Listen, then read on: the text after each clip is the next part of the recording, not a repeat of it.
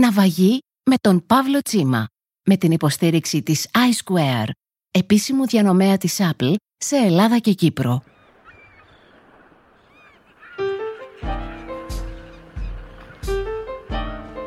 Αγαπώ το ποδόσφαιρο. Αυτή είναι μια αδυναμία που πρέπει να την ομολογήσω.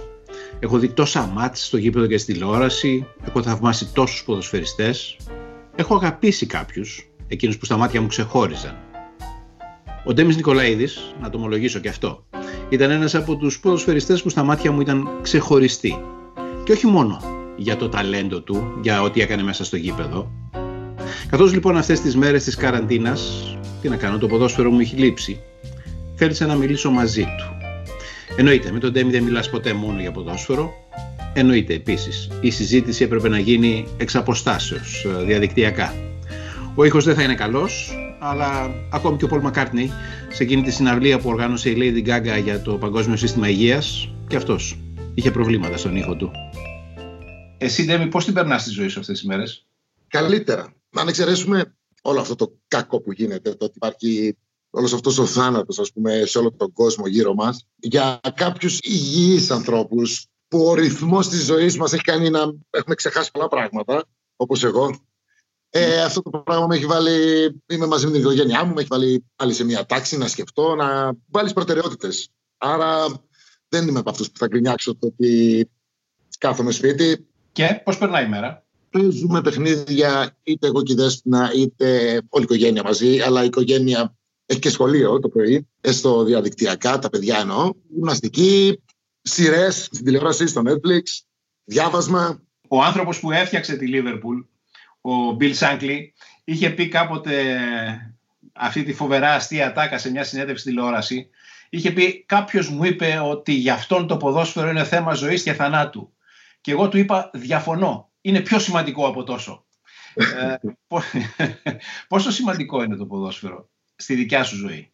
Τώρα που δεν είσαι παίκτης, τώρα που δεν παίζεις; Πάντα, άσχετα αν το μυαλό σου είναι παραπάνω εκεί, ε, αν ήμουν διοίκηση, αν ήμουν ποδοσφαιριστής, το ποδόσφαιρο πρέπει να είναι από κάτω από το δεύτερο σημαντικότερο πράγμα στη ζωή σου πάντα. Ε, για να υπάρχει μια υγεία. Ε, μπορεί να είναι το πρώτο ή το δεύτερο. Έχεις οικογένεια, έχεις φίλους. Μετά, ναι, μπορεί να είναι. Αλλά είναι τρίτο, ναι. Σε μένα είναι τρίτο το ποδόσφαιρο γενικότερα. Η οικογένεια και φίλοι πρώτα; Ναι, ναι. Ακόμη και όταν ήσουν ποδοσφαιριστής ήταν έτσι; Ακόμη και όταν έπαιζες; Ναι, παρόλο που το προφίλ μου να μην το έβγαζε. Αλλά η οικογένεια έκανα και προς το τέλος της καριέρας μου. Σταμάτησα 30 και χρονών, ε, μικρός. Ε, έφτιαχνα οικογένεια, αλλά πάντα ήταν με αυτή την προτεραιότητα. Όσο ήμουν ποδοσφαιριστής δεν έπαιζε μάτς ποτέ στο σπίτι. Αλήθεια. Μου ήθελα να απέχω ώστε να τα δίνω όλα στην προπόνηση και στα παιχνίδια. Οπότε στην καθημερινότητά μου δεν υπήρχε καθόλου. Αυτό είναι ενδιαφέρον. Ένας ποδοσφαιριστής που δεν έβλεπε ποδόσφαιρο στο σπίτι του, δεν έβλεπε ποδόσφαιρο στην τηλεόραση. Δεν ήξερα παίχτε, ήταν ήμουν το αστείο. Ότι είμαι άσχετος, με κορυδεύανε συμπαίχτε στην εθνική, στην ομάδα. Α ξεκινήσουμε να παίζουμε το παιχνίδι του ναυαγού, εντάξει. Θα πούμε λοιπόν ότι ή θα αναβαγίσει ένα ερημονήσι ή θα ζήσεις καραντίνα σπίτι σου χωρίς ούτε δέσπινα ούτε παιδιά, ολομόναχος και πρέπει να οργανώσεις τη ζωή σου. Μπορείς να πάρεις μαζί σου μερικές μουσικές να ακούς, μερικά βιβλία να διαβάζεις και μια συνήθεια που δεν μπορείς να αποχωριστείς. Να ξεκινήσουμε από αυτό. Μου λες μια συνήθεια που δεν μπορείς να αποχωριστείς. Να διαβάζω βιβλία. Πρέπει να πάρω βιβλία. Αυτό είναι το πρόβλημα. Δεκτό. Ένα αντικείμενο αγαπώ. Ένα. Δεν έχω καμιά αγάπη για αντικείμενα. τίποτα, τίποτα. Μόνο βιβλία. Μ' αρέσει. Το μ' αρέσει που τα βλέπω πίσω σου. Ναι, μιλάμε με Skype. Αυτό που είναι και πίσω μου και μπρος μου είναι στήρες από βιβλία. Έτσι, είναι τα... Ε, αυτό είναι το περιβάλλον. Τι να κάνω. Μπορείς να πάρεις κάποια βιβλία, προφανώς τα ξέρεις, τα έχεις διαβάσει ήδη. Φαντάζομαι είναι ένα βιβλίο που θα ήθελες οπωσδήποτε να διαβάσεις και δεν το έχεις διαβάσει. Αλλά αν είχες δικαίωμα να πάρεις μαζί στο κελί δύο βιβλία όλα και όλα, ποια θα παίρνει. Εύκολο είναι. Το ένα είναι η αντιγνώση της ε, Λιλή Ζωγράφου. Της Λιλή Ζωγράφου, μάλιστα. Δύσκολο, αλλά καταπληκτικό. Και το άλλο είναι, λέγεται η δημιουργία. Ε, είναι του Γκορ Βιντάλ. Ιστορικό μυθιστόρημα, έχω διαβάσει πάρα πολλά. Ποτέ δεν έχω διαβάσει κάτι καλύτερο. Αναφέρει τους Περσικούς πολέμους.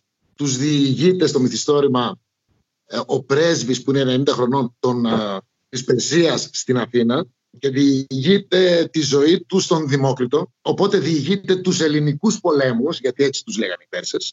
Και ταυτόχρονα λέει για τις συναντήσεις και τις συζητήσεις που είχε με διάφορους ανθρώπους εκείνη την εποχή. Και εκείνη την εποχή ταυτόχρονα ζούσαν ο Σοκράτης, ο Ζωροάστρης, ο Κομφούκιος, ο Βούδας. Άρα mm. αναπτύσσει και τις φιλοσοφίες όλων αυτών μέσα στο μυθιστόρημα. Και τα γεγονότα είναι ακριβή, έτσι. Δηλαδή έχει δουλέψει πάρα πολύ για να το γράψει. Είναι καταπληκτικό βιβλίο. Να μιλήσουμε για μουσική. Για πολλούς ανθρώπους, η μουσική, ιδιαίτερα στα νεανικά εφηβικά χρόνια, είναι στοιχείο της ταυτότητας. Δηλαδή είσαι αυτό που ακούς. Δεν ξέρω αν αυτό ισχύει για σένα. Έχω αλλάξει η γούστα και έχω καταλήξει. Ε, οπότε ας μην πούμε τι άκουγα στα 20. R&B. Ναι, rap. Μετά ελληνικά Δηλαδή ήμουν και λίγο το αντίστροφο. Στα ελληνικά καταλήγουν όσο μεγαλώνουμε. Αλλά εγώ όχι, άκουγα ελληνικά και μετά λίγο πριν το 30, ροκ, ξένο, alternative rock. Αν έπρεπε να διαλέξεις μόνο 8 άλμπουμ ή 8 κομμάτια να πάρεις μαζί σου, μπορούμε να αρχίσουμε να τα μετράμε; Ας πούμε 8 τραγουδιστές ή μπάντες, ας πούμε, αρέσουν. Ναι. Aerosmith. Λατρεύω τη φωνή του Τάιλερ. Ευτυχώς τον γνώρισα, καταπληκτικός τύπος. Πήγα τον είδα live, κάναμε και live στην Αθήνα. Είχε βγάλει το Get a Creep το αρχές 90.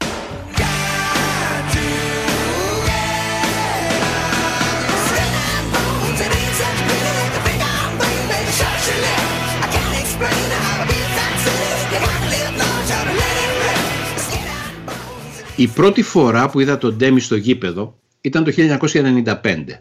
Εκείνος έπαιζε στον Απόλλωνα ήταν ένα μάτι στη Ριζούπολη, Απόλλων Παναθηναϊκός. Λίγο πριν το ημίχρονο, ένας παίκτης που δεν τον είχα ξαναδεί, βάζει ένα καταπληκτικό γκολ. Η μπάλα ερχόταν από πολύ μακριά και εκείνος μέσα στην περιοχή, χωρίς κοντρόλ, σουτάρει κατευθείαν στη γωνία. Στο τέλος ο Παναθηναϊκός κέρδισε 3-2. Αλλά εμένα μου έμεινε εκείνος ο παίκτης και εκείνο τον γκολ. Το θυμάμαι έπειτα σε ένα μάτι στην Τούμπα. Ήταν ημιτελικός κυπέλου. Ο Απόλλωνας αποκλείει τον ΠΑΟΚ με δύο δικά του γκολ και το γήπεδο τον αποθεώνει. Το θυμάμαι επίσης σε πολλά μάτς της ΑΕΚ και της Εθνικής. Κυρίως θυμάμαι ένα ντέρμπι ΑΕΚ Ολυμπιακός. Ε, ο Ντέμις ήταν τραυματίας, μπήκε αλλαγή πριν ε, τελειώσει το μάτς 10 λεπτά. Βάζει ένα γκολ και με αυτό το γκολ η ΑΕΚ κερδίζει ένα μάτς που κανονικά έπρεπε να το έχει χάσει. Ας μιλήσουμε για ποδόσφαιρο λοιπόν. Πότε κατάλαβες, ποια ηλικία κατάλαβες ότι το έχεις με το ποδόσφαιρο. Το ποδόσφαιρο θα μπορούσε να είναι κάτι παραπάνω από το παιχνίδι; Δεν έχω καλή μνήμη όσον αφορά την προσωπική μου ζωή. Οπότε, επειδή άρχισα να καταγράφω πριν μερικά χρόνια πράγματα, πήγα πήρα συνέντευξη εισαγωγικά από τον πατέρα μου, από τη μάνα μου, από την αδελφή μου, από ανθρώπους. Δεν έχω τελειώσει από όλους, που ήταν δίπλα μου. Οπότε μου φαίνονταν μερικά πράγματα σαν καινούρια ή κάποιοι μου τα υπενθυμίσανε. Δέκα χρονών με πήγε ο μπαμπάς μου 9, 9,5, με πήγε ο μπαμπάς μου σε ομάδα στον Εθνικό Αλεξανδρούπολης. Και άρχισα να ξεχωρίζω από τότε. Επειδή του έκανα την ερώτηση του μπαμπά μου, πότε κατάλαβες εσύ ότι εγώ έχω ταλέντο και μπορεί να γίνω ποδοσφαιριστής; Και μου λέει, επειδή άκουγα τους πλανούς μου. Όλοι λέγανε για σένα στην κερκίδα, ε, δεν ξέραν ότι είμαι ο μπαμπάς σου. Οπότε έτσι κατάλαβα. Δηλαδή μου απάντησε ότι δεν κατάλαβε επειδή με είδε επειδή λέγανε για μένα. Και αυτό ήταν στα 12-13. Κάλεσε σε εθνική ομάδα παιδών, ε, οπότε εκεί νομίζω ότι η απόφαση και η πρέπει να κάνω αυτό. Έμεινες πολύ όμως στην Αλεξανδρούπολη. Δηλαδή η, η μεταγραφή σου για ομάδα πρώτης εθνικής ήρθε αργά. Γιατί; Ε, δεν τους έπειθα. Ήρθε αργά, δηλαδή πολύ αργά. 15 ήμουν εθνική παιδών και εγώ έφυγα 20 και με βλέπανε. Δηλαδή, ναι. είχε έρθει ο Παναθηναϊκός δύο-τρεις φορές. Ε, όσο μεγάλο να είχε έρθει η ΑΕΚ, ο ΠΑΟΚ που ήταν και πιο κοντά, ας πούμε, ε, η Ξάνθη που ήταν δίπλα, η δόξα δράμας, εθνική τότε, θυμάμαι με πολύ έτσι, με, με χαμόγελο, το ότι προσπαθούσε την προηγούμενη χρονιά πριν φύγω στα 19 μου προσπαθούσε ε, να με πάρει ο Εδεσαϊκός. Ο Εδεσαϊκός. Ναι, ήταν αλφα-εθνική. Νομίζω ήταν αλφα-εθνική, ναι. Και είχαν έρθει και σπίτι για να ψήσουν την, την οικογένεια. Αλλά δεν ήθελα να πάω στον Εδεσαϊκό. Και βρέθηκε στον Απόλλωνα Αθηνών. Φαντάζομαι ε, ήταν τυχαίο, ήταν σύμπτωση. Απλώς έτυχε ο Απόλλωνας να είναι η πρώτη ομάδα που έκανε την σοβαρή πρόταση. Επειδή ήταν γνωστό ότι με ΑΕΚ, θυμάμαι σε μια φάση ότι είχε έρθει ο κύριος Σταματιάδης να με δει. Εγώ ήξερα τα παιδιά του κλαμπ της Original, εκεί είχα σχέσεις, περνούσα από εκεί γιατί ήμουν αεκτζή. Οπότε κάναμε και τύπου σε μια συνάντηση με, το, με τους οπαδούς της ΑΕΚ, με τον κύριο Σταματιάδη. Εγώ ντρεπόμουν βέβαια, αλλά ok. Okay. Αλλά δεν γινόταν καμιά κίνηση. Και κάποια στιγμή, Δεκέμβριο, επειδή έγινε μεταγραφή του Καρασαβίδη από τον Απόλλωνα στον Ολυμπιακό, νομίζω, στη μέση της σεζόν, ήρθε πρόταση από τον Απόλλωνα. Πριν μερικούς μήνες που μίλησα για πρώτη φορά για αυτό το πράγμα με τον Γιώργο Βαρδινογιάννη, μου είπε ότι με ήξερε ε, γιατί με είχαν παρακολουθήσει. Εγώ θυμάμαι τον Παναθηναϊκό να έχει έρθει αρκετές φορές και ο Μπόνεφ, γιατί είχε σχέση φιλική με τον μπαμπά του κολλητού μου και θυμάμαι να, να έρχεται συνέχεια. Οπότε ο Μπόνεφ είχε σχέση με τον Παναθηναϊκό και το είχε πει. Και πρώτη φορά άκουγα τον Βαρδινό Γιάννη να μου λέει ότι σε ήξερα και τα λοιπά και μου είπε ότι είπε και στον Αλαμάνο ότι είναι καλός. Δεν ξέρω, αλλά το πιστεύω φυσικά. Ε, ε στον Απόλλωνα. Και βρέθηκε στον Απόλλωνα στη μέση μιας σεζόν Νομίζω κάπου είχα ακούσει να λες ότι υπέγραψες σε ένα συμβόλαιο που δεν είχε μέσα αμοιβή, δεν είχε μέσα ποσό. Έβαλες υπογραφή σε ένα, σε ένα συμβόλαιο χωρίς χρήματα πάνω. Ναι, είχε πέντε χρόνια διάρκεια και ήταν κενό το ποσό, ναι. Όταν έρχεσαι από την Αλεξανδρούπολη στον Απόλλωνα, μόνος σου στην Αθήνα, ποδοσφαιριστής, ε, εκτός από το ποδόσφαιρο, αλήθεια, πώς ήταν η ζωή σου τότε; Τι έκανες, πώς, πώς ζούσες; Στον Απόλλωνα ήταν τερματοφύλακας, πρώτα ήταν στην Παιανία, ζούσε.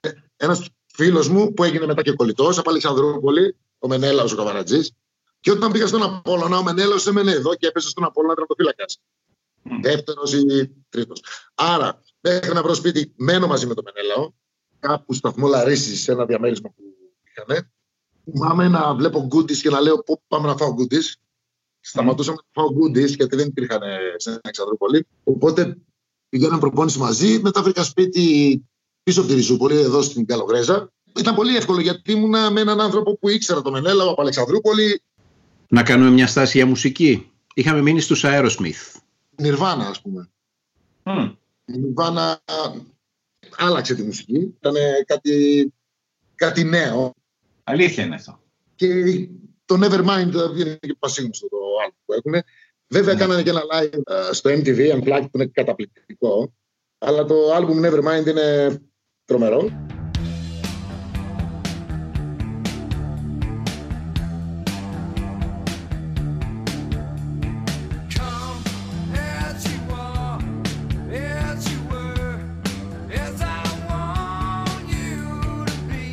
Νομίζω ότι σε μια, την πρώτη φορά που μιλήσαμε μαζί, σε μια εκπομπή που έκανα στην τηλεόραση και σου είχα πάρει συνέντευξη, σε είχα ρωτήσει τότε ε, έπαιζες πια στην ΑΕΚ αρκετά χρόνια, δεν νιώθεις ένα μεγάλο ψάρι σε μια μικρή λίμνη. Δεν εννοούσα απλώς ότι είσαι πολύ καλός ποδοσφαιριστής για να παίζεις στο ελληνικό πρωτάθλημα. Εννοούσα ότι και σαν προσωπικότητα, σαν φιλοδοξία, σαν ορίζοντας, μου έδινε την εντύπωση ενός ανθρώπου που στη μιζέρια του ελληνικού ποδοσφαίρου ήσουν στενεμένος. Είχα δίκιο ή άδικο; Δεν ήμουν τόσο όριμος ώστε να δω το ποδόσφαιρο έτσι, την πιο μεγάλη του και γενική του εικόνα. Ήθελα να κάνω χαρούμενους τους οπαδούς της ΑΕΚ, οπότε ήθελα να μεγαλώσει η ομάδα μου. Ε, οπότε, και έτσι απάντησα κιόλας να μεγαλώσει η Λίμνη. Ε, το ποδόσφαιρο δεν είναι το ελληνικό, οπότε να μπορεί να έχει καλούς παίχτες, άρα και η ΑΕΚ. Ε, δεν, δεν μπορώ να απαντήσω. Τι να πω, ότι ναι, ήμουν πολύ καλός για να είμαι στην Ελλάδα.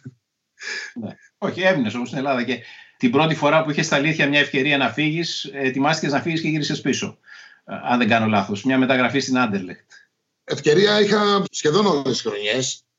Ε, αλλά αυτή στην Άντερλεχτ ήταν. Είχα πάει στην Άντερλεχτ για να υπογράψω. Είχαν συμφωνήσει. Εγώ πήγα εκεί να βάλω την υπογραφή. Δεν ξέρω για ποιο λόγο δεν το έκανα. Θυμάμαι να μην με αφήνουν. Να μου λέει βάλε, βάλε τώρα. Λέω θα γυρίσω λίγο πίσω και θα βάλω την υπογραφή μετά. Όχι, όχι τώρα. Δεν ξέρω γιατί δεν το έκανα. Είχε συμφωνήσει η ΑΕΚ. Δεν ξέρω, δεν μου άρεσε. Τι να πω. Γύρισα. Αυτή ήταν ό,τι πιο κοντινό στο να, στο να φύγω. Θυμάμαι πάρα πολλά, πολλές φάσεις γιατί εγώ σε αντίθεση με σένα βλέπω πολύ ποδόσφαιρο, έβλεπα πάντα πολύ ποδόσφαιρο οπότε σε έχω δει πολλές φορές να παίζεις. Μετά το 4, εγώ βλέπω.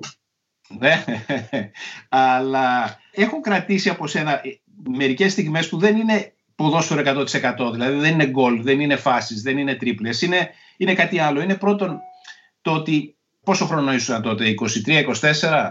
Ο Απόλλων έχει συμφωνήσει με τον Ολυμπιακό του Κόκαλη να πάρεις μεταγραφή για τον Ολυμπιακό. Ο Ολυμπιακός φτιάχνει μια ομάδα για να παίρνει πρωταθλήματα για πολλά χρόνια. Και εσύ λες, Όχι, δεν θέλω να πάω στον Ολυμπιακό, θα πάω στην ΑΕΚ και μάλιστα δίνεις και μια συνέντευξη και το λες δημόσια. Δηλαδή, παίρνεις ένα ρίσκο που ένα ένας νέος ποδοσφαιριστής μπορεί εκείνη τη στιγμή, χωρίς να το καταλάβει, να χαλάσει όλη του την καριέρα, να, να, να κόψει την τύχη του, να κόψει το μέλλον του. Αυτή ήταν μια στιγμή που μου είχε κάνει εντύπωση. Λέω, αυτό το παιδί έχει κάτι που δεν είναι πολύ συνηθισμένο. Μια δεύτερη στιγμή που ε, μου έκανε μεγάλη εντύπωση ήταν ένας τελικός κυπέλου. Νομίζω έχεις βάλει ένα γκολ με το χέρι, ο διαιτητής ετοιμάζεται να το έχει κατακυρώσει και, και εσύ πας και του λες: Όχι, έκανα χέρι. Και το ακυρώνει.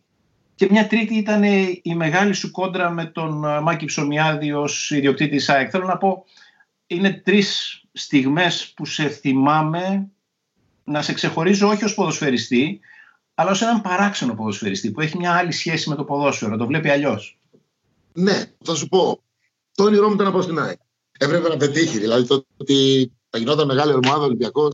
Δεν νομίζω ότι έχω πάρει απόφαση στο ποδόσφαιρο που να έχει σχέση με με λογική, ενώ είμαι, νομίζω ότι είμαι λογικός άνθρωπος. Ήθελα να πάω στην ΑΕΚ, έπρεπε το όνειρό μου να γίνει πραγματικότητα.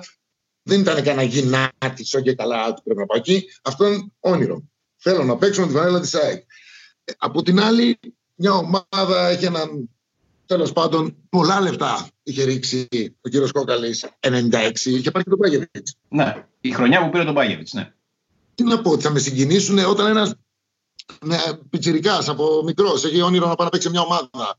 Θα του κάνει διαφορά στα 20 του κάποια λεφτά παραπάνω; Δηλαδή, δεν νομίζω, δεν ήταν και κανένας ηρωισμός. Ήθελε το όνειρό μου να γίνει πραγματικότητα.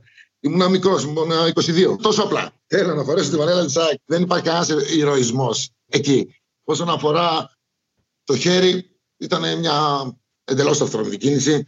Μέχρι τότε που έγινε ο τελικός, είχαμε υποστεί πολλές αδικίες ως ποδοσφαιριστέ της ΑΕΚ.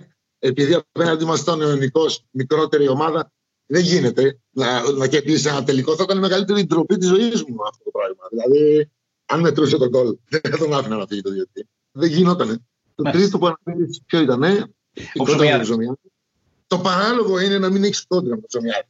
Να αφήνει ολόκληρη κοινωνία, κράτος, οι πάντες, το ποδόσφαιρο έναν άνθρωπο να, να είναι εκεί και να συμπεριφέρεται έτσι. Αυτό είναι το παράλογο. Εγώ το αυτονόητο έκανα.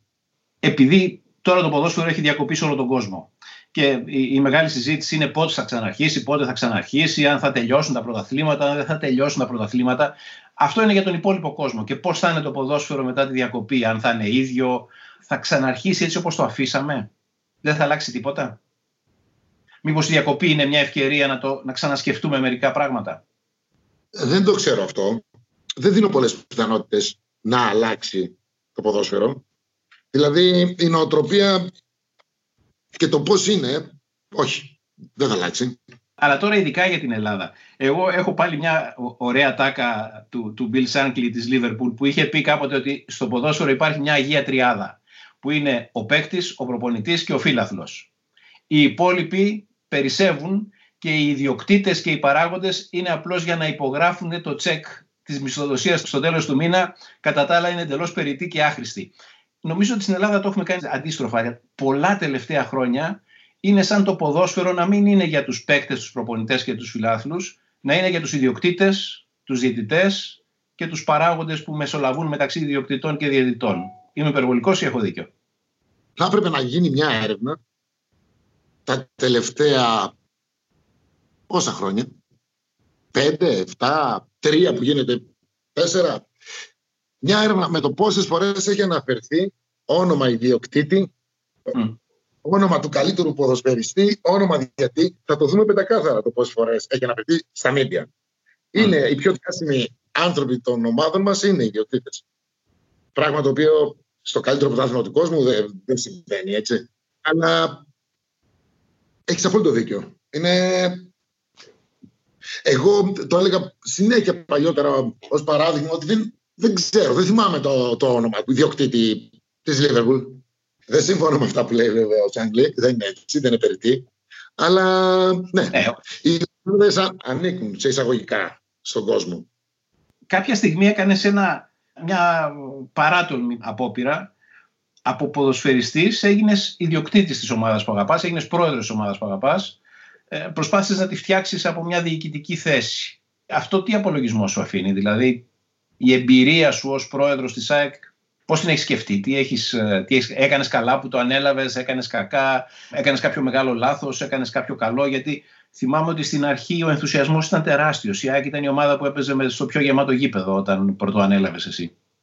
Καλά έχω να, να θυμάμαι.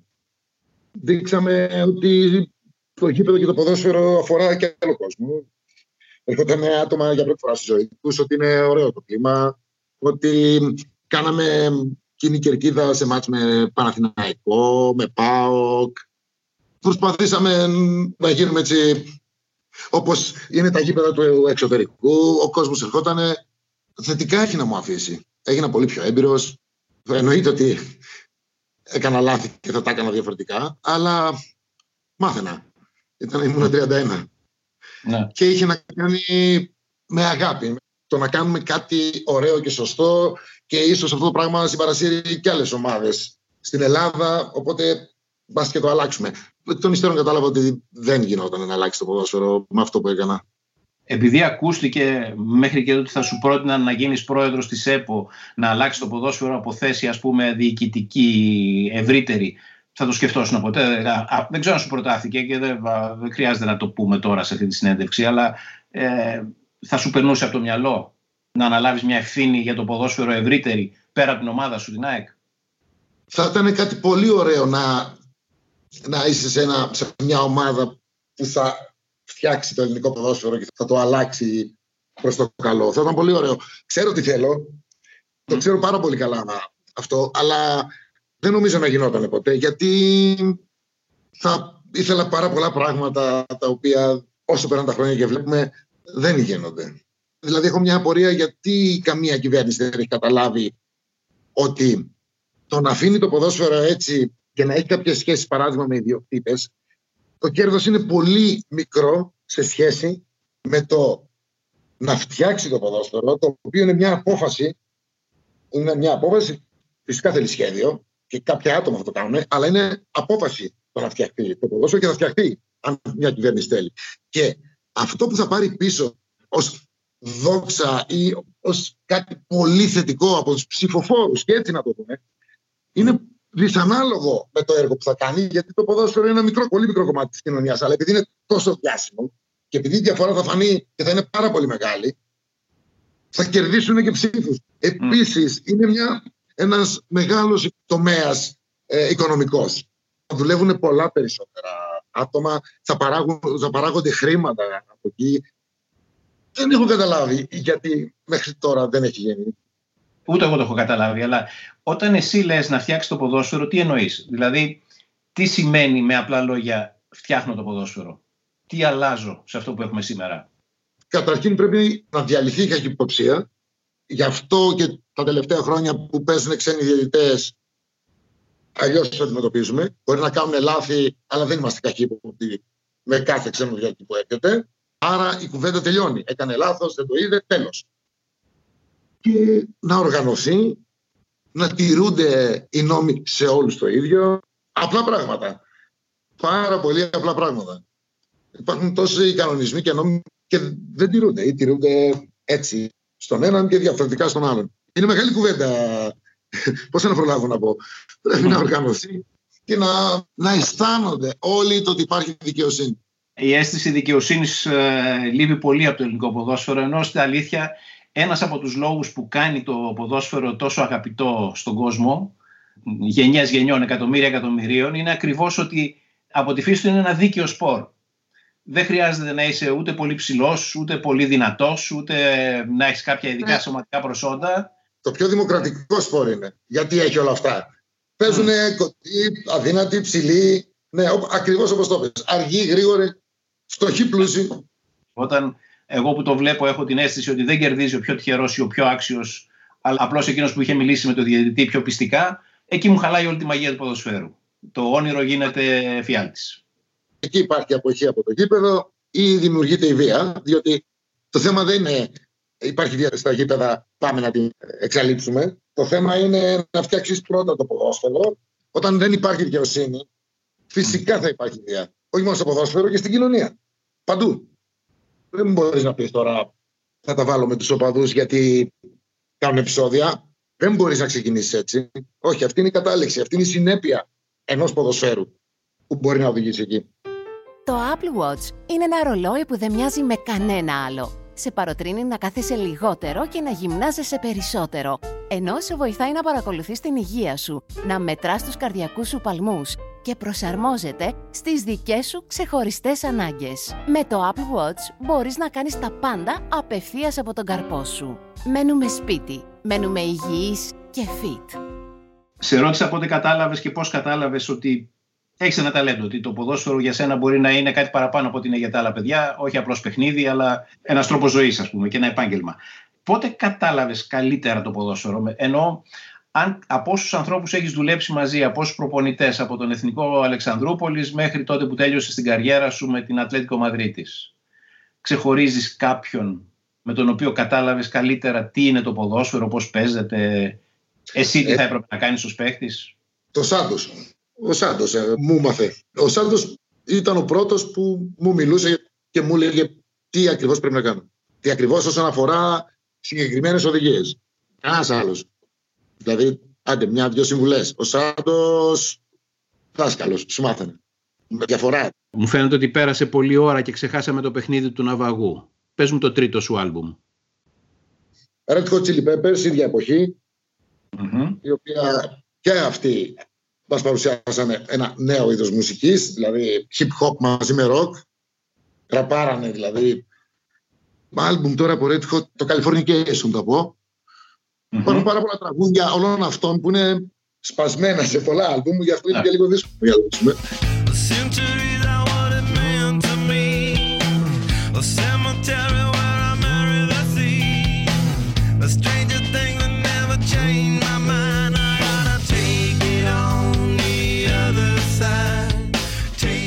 Δεν φαντάζομαι να τα έχεις όλα πρόχειρα, αλλά κάτσε να σε βοηθήσω και να, να θυμηθούμε μαζί αυτές που νομίζεις ότι είναι πιο σημαντικές στιγμές που έχεις ζήσει στο ποδόσφαιρο αυτά τα χρόνια που έζησες από Πιξιρίκο στον Εθνικό Αλεξανδρούπολης μέχρι τα 31 σου περίπου που σταμάτησες. Στιγμές που θυμάμαι ας πούμε. Και που θεωρείς σημαντικές. Που θα έπαιρνες μαζί σου στο άλμπουμ της ζωής σου. Όταν με χειροκρότησαν οι οπαδοί του ΠΑΟΚ στον ημιτελικό κυπέλου το 1-3. ΠΑΟΚ Απόλλων. Ναι, και θυμάμαι, ένιωσα τρομερά. Ήταν η πρώτη μεγάλη αποδοχή. Ε, όταν πήρα μεταγραφή στην ΑΕΚ, φυσικά. Ναι. Όταν έβαλα το γκολ στο ΆΚΑ που μπήκα αλλαγή το 0-1 που ήταν. Ολυμπιακός ΑΕΚ. Είχα πάει στο απέναντι πέταλο που ήταν η οπαδή μας. Η χαρά ήταν απερίγραπτη διότι πήραμε και ένα παιχνίδι, έβαλα και εγώ το γκολ που θα έπρεπε να είχαμε χάσει, ας πούμε, 3-0, 4-0. Το θυμάμαι αυτό το παιχνίδι. Ο Ολυμπιακός σας είχε πατήσει κάτω. Είχε, είχε γύρει το γήπεδο, αλλά δεν έβαζε γκολ. Και ξαφνικά γίνεσαι αλλαγή, μπαίνεις μέσα και βάζεις γκολ εσύ. Ήταν μαζί απίστευτος. 4-0 και θα ήμασταν οκ. το κανονικό σκορ. Δεν ξαναπαίξαμε με. Δεν θυμάμαι κανένα άλλο ντέρμπι με Ολυμπιακό τόσο καλύτερο, ας πούμε. Ήταν εκπληκτικός Ολυμπιακός. Μετά το ταξίδι που ήρθες και εσύ στο Βελιγράδι. Στο, το παιχνίδι με την Παρτιζάν. Με την Παρτιζάν. Ήταν στιγμή που έμεινε χαραγμένη. Ήταν τρομερά συγκινητικό πραγματικά εκείνη η μέρα στο Βελιγράδι. Ήταν πολύ συγκινητική. Μετά, όταν πήγα στη Φραγκφούρτη και με βράβευσε η Ολυμπιακή Επιτροπή για το Fair Play και μετά φυσικά το κατάκτηση του Euro. Ε, για το Euro, κάτσε να μιλήσουμε λίγο πιο αναλυτικά, αλλά προηγουμένως μου χρωστάς ένα ακόμη άλμπουμ, ένα δίσκο. Η Muse, η Muse που πιστεύω το Resistance θα πάρω ως άλμπουμ που είναι λίγο πριν το 2010. Πολιτικό στίχο έχουν. Νομίζω ότι η Muse χωρίς να μπω στη σύγκριση, δηλαδή αν κάτι θα έπρεπε να θυμίζει Queen σε αυτή την εποχή θα είναι η Muse. Mm. Χωρίς να συγκρίνω έτσι, μου αρέσει πάρα πολύ και ο στίχος τους και η φωνή του Μπέλαμι, όλα. Και η μουσική τους.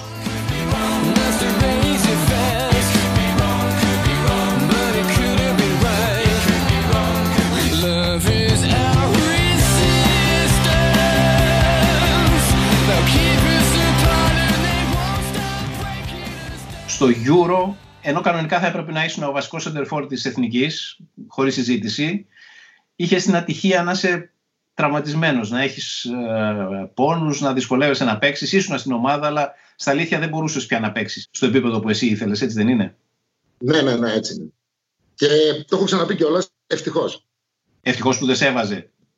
Ευτυχώς που έγινε αυτό, γιατί αν δεν γινόταν αυτό και ήμουν εγώ ο βασικός, δεν θα γινόταν όλα τα άλλα, δεν θα πέραμε το Euro. Άμα το σκεφτείς λίγο λογικά. Ε, δεν ξέρω. Ε, σε έχω ακούσει πολλές φορές να μιλάς γι' αυτό και είσαι πάντα πολύ έτσι cool και ψύχρεμος, αλλά εγώ στη θέση σου ας πούμε, θα ήμουν πολύ στενοχωρημένος που δεν έπαιξα ας πούμε, στον τελικό του Euro και δεν ήμουν εγώ εκείνος που έβαλε τον γκολ. Φαντάζομαι και εσύ μέσα σου θα σου λείπει, αλλά εντάξει, είναι η χαρά ότι το έζησες.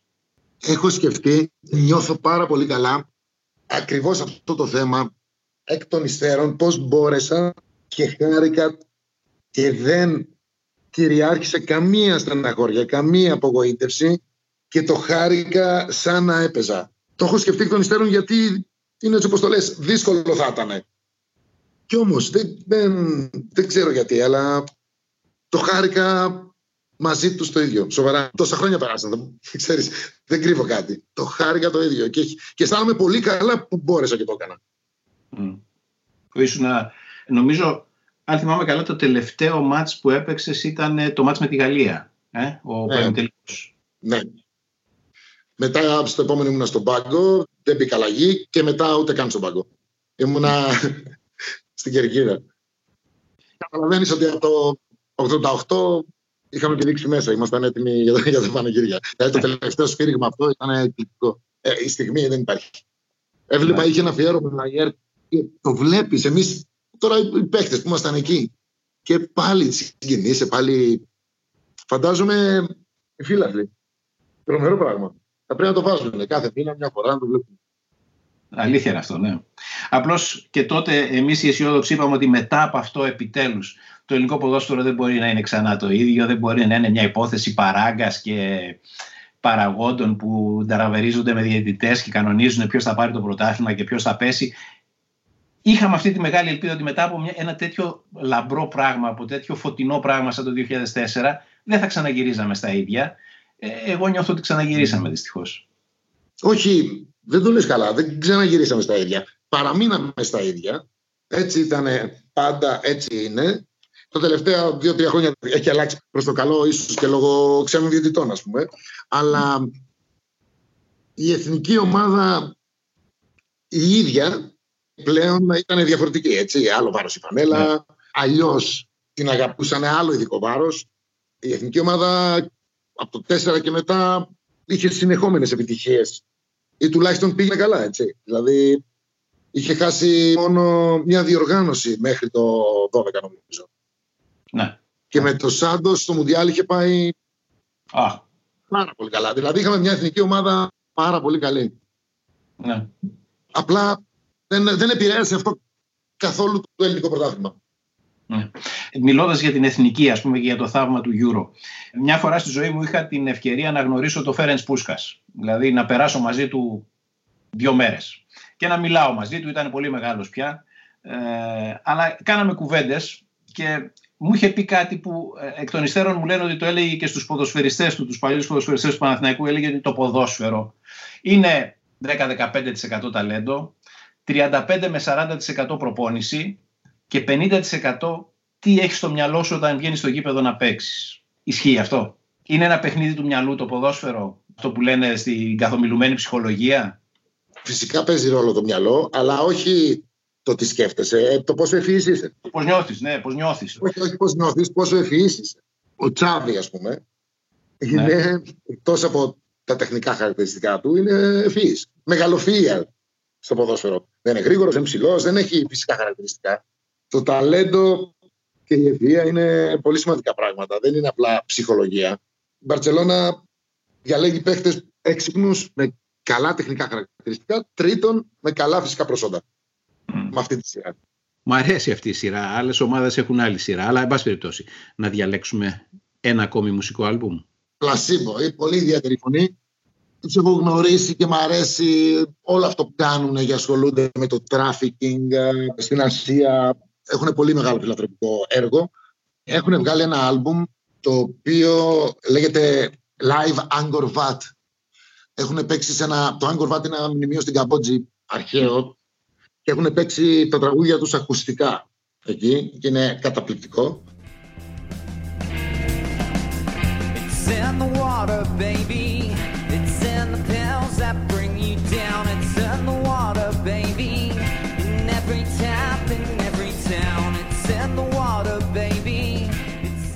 Σε ρώτησα ποιες στιγμέ θυμάσαι από την ζωή σου στο ποδόσφαιρο. Από τη ζωή σου εκτός ποδοσφαίρου μπορείς να μου πεις μια ή δύο στιγμές που ξεχωρίζεις, που θεωρείς σημαντικές; Την πρώτη φορά που είδα τη Δέσποινα, πρώτη μας συνάντηση, θυμάμαι. Τραγουδούσε ή και σε και εσύ την άκουγες ή συναντηθήκατε έξω; Έξω, στον Αϊδίνη, στη Φιλοδέη. πρώτη φορά ήταν εκεί. Πρώτη φορά την είδα από κοντά. Τι γέννησε των παιδιών μου, μετά το ποδόσφαιρο είχα μια εταιρεία που κάναμε συναυλίες. Γενικά, γενικά μου αρέσει να περνάει καλά ο κόσμος. Είχα πει ότι γι' αυτό έβαζα και τα γκολ. Και είχαμε κάνει μια συναυλία, τη θυμάμαι αυτή τη στιγμή, Ποντζόβι, γεμάτο το Ολυμπιακό στάδιο. Κοιτούσα έτσι από, από μακριά και έβλεπα τον κόσμο να τραγουδάει και έβλεπα χαμόγελα, 60.000 κόσμο. Και αυτή είναι μια στιγμή που μου ήρθε στο κεφάλι ότι κάναμε έτσι μια συναυλία και περνάει τόσο όμορφα όλος αυτός ο κόσμος λίγο επαγγελματικό αυτό, αλλά ok. Okay. Εντάξει, ας πούμε μόνο καλές στιγμές. Σύμφωνοι. Μόνο καλές στιγμές. Έλα λοιπόν να τελειώσουμε το παιχνίδι του Ναυαγού. Πες μου το τελευταίο δίσκο που θα πάρεις μαζί σου. Και θα πω τελευταίο του Coldplay που είναι η χαρά της ζωής. Που είναι καταπληκτική και τους είδα το 2009 αλλά κάπου έξω, δεν έχουν έρθει Ελλάδα ποτέ. Έχουν εξελιχθεί, μ' αρέσει, μ αρέσει πάρα πολύ αυτή η μπάντα και επειδή εξελιχθεί και η μουσική τους, το, το, το πρώτο τελευταίο άλμπουμ που βγάλαν, το A Head Full of Dreams, θα έπαιρνα αυτό γιατί όσο περνάει ο καιρός, τόσο καλυτερεύουν τα άλμπουμ τους, έτσι πιστεύω. Το Play και ο Chris Martin δηλαδή είναι ότι πιο χαρούμενο το βάζει το πρωί σου φτιάχνει την ημέρα.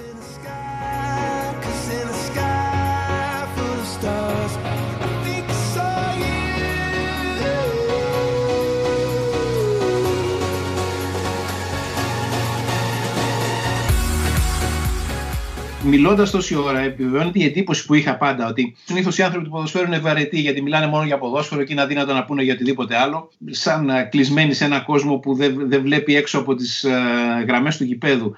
Αλλά είχα πάντα την απορία. Κάποιος ο οποίος δεν έπαιζε απλώς ποδόσφαιρο, αλλά ήταν πρωταγωνιστής στο ποδόσφαιρο. Ήταν η σημαία της ομάδας του, ο κόσμος τον αγαπούσε, οι φίλαθλοι τον αποθέωναν. Και μετά ξαφνικά, πολύ νέος, στα 31 του, στα 32 του, δεν παίζει πια ποδόσφαιρο. Φαντάζομαι ότι είναι δύσκολο, ε. Δεν ήταν γιατί σταμάτησα 31 στο Euro και με το που γύρισα, γυρίσαμε από το Euro, αναλάβαμε τη δίκηση της ΑΕΚ, οπότε η διαφορά η μεγάλη έγινε όχι ότι σταμάτησα να παίζω, δεν ξέρω γιατί, ε, γιατί ίσως ήμουν πάλι μέσα στο ποδόσφαιρο και υπήρχε, είχα πάρα πολλή δουλειά μετά που έφυγα από το ποδόσφαιρο εντελώς. Δηλαδή τέλη 2008-2009. Εκεί άλλαξα. Γιατί μπορεί να σταμάτησα να παίζω, αλλά όπως σου είπα πριν, έπαιζα, έβαζα γκολ, έκανα χαρούμενο τον κόσμο. Το ίδιο από μια άλλη θέση έκανα. Προσπαθούσα να κάνω και στη δίκηση της ΑΕΚ. Ήθελα πάντα να σταματήσω νωρί, στα 33 ας πούμε. Έλεγα, ήθελα να σταματήσω να με θυμούνται. Mm. Δεν παίζω μπάλα τώρα ποτέ με παλέμαχου και τα λοιπά, γιατί θέλω να με θυμούνται όλοι όπως μένουν στο κεφάλι τους τότε. Ναι. Μετά το 9 υπάρχει αλλαγή. Όχι μεγάλη, γιατί η δεύτερη μεγάλη αγάπη μουσική. Πάλι για τρία-τέσσερα χρόνια ήθελα να κάνω συναυλίες και να περνάει ωραία ο κόσμος. Ε, όταν τελείωσε και αυτό, δεν περνάω και πολύ καλά άμα δεν ασχολούμαι με ένα πόδιο. Ευτυχώς η γυναίκα μου τραγουδάει. Είπες ότι θέλεις να κάνεις και είναι αλήθεια αυτό. Φαινόταν, φαινόταν από τον τρόπο που έπαιζες, από τον τρόπο που πανηγύριζες ε, τα γκολ σου, ότι είχες ανάγκη να νιώθεις αυτό, ότι κάνεις τον κόσμο χαρούμενο, ότι τον, ε, τον βοηθάς να νιώθει καλά. Αλλά δεν σε θυμάμαι ποτέ να έχεις τσακωθεί με τους ε, φιλάθλους της άλλης ομάδας. Μου είπες ότι ξεχωρίζεις μια στιγμή από την ποδοσφαιρική σου ζωή, την πρώτη μάλιστα που μου είπες, είναι εκείνος ο ημιτελικός του κυπέλου Πάο Απόλων στην Τούμπα, όπου ο Απόλων έκπληξη αποκλείει τον Πάοκ, τον κερδίζει 3-1 μέσα στην Τούμπα, βάζεις εσύ τα γκολ και ξαφνικά η Τούμπα αντί να σε βρίζει, σε χειροκροτάει. το οποίο πράγματι είναι μια σπάνια στιγμή για ένα ποδοσφαιριστή και πολύ ιδιαίτερη. Αλλά παρότι ήσουν ένας πολύ παθιασμένος ποδοσφαιριστής, δεν θυμάμαι ποτέ, δεν ξέρω αν κάνω λάθος και σου συγχωρώ κάτι που έκανες, αλλά δεν σε θυμάμαι ποτέ να προκάλεσες στην εξέδρα των αντιπάλων, να πας να πανηγυρίσεις προκλητικά μπροστά τους ή να προσπαθήσεις να τους ερεθίσεις. Όχι, όχι. Αποκλείεται να έχω πανηγυρίσει μπροστά σε αντίπαλους οπαδούς. Ποτέ. Αποκλείεται να έχω κοιτάξει άγρια. Ποτέ, ποτέ, ποτέ. Σέβομαι. Όπως είμαι εγώ είναι και αυτοί. Δηλαδή αγαπάνε την ομάδα τους. Mm. Ούτε καν έχω κοιταχτεί, πώς να, πώς να το πω. Δηλαδή, απλά πανηγύριζα μαζί με τους ε, δικούς μας. Ποτέ δεν υπάρχει τέτοιο περιστατικό στην καριέρα μου, κανένα. Νομίζω ότι αυτή η απάντηση είναι η πιο αντιπροσωπευτική του Ντέμι Νικολαίδη όπως εγώ τον έχω στο μυαλό μου. Σε ευχαριστώ πολύ, Ντέμι. Να είστε καλά και εγώ ευχαριστώ.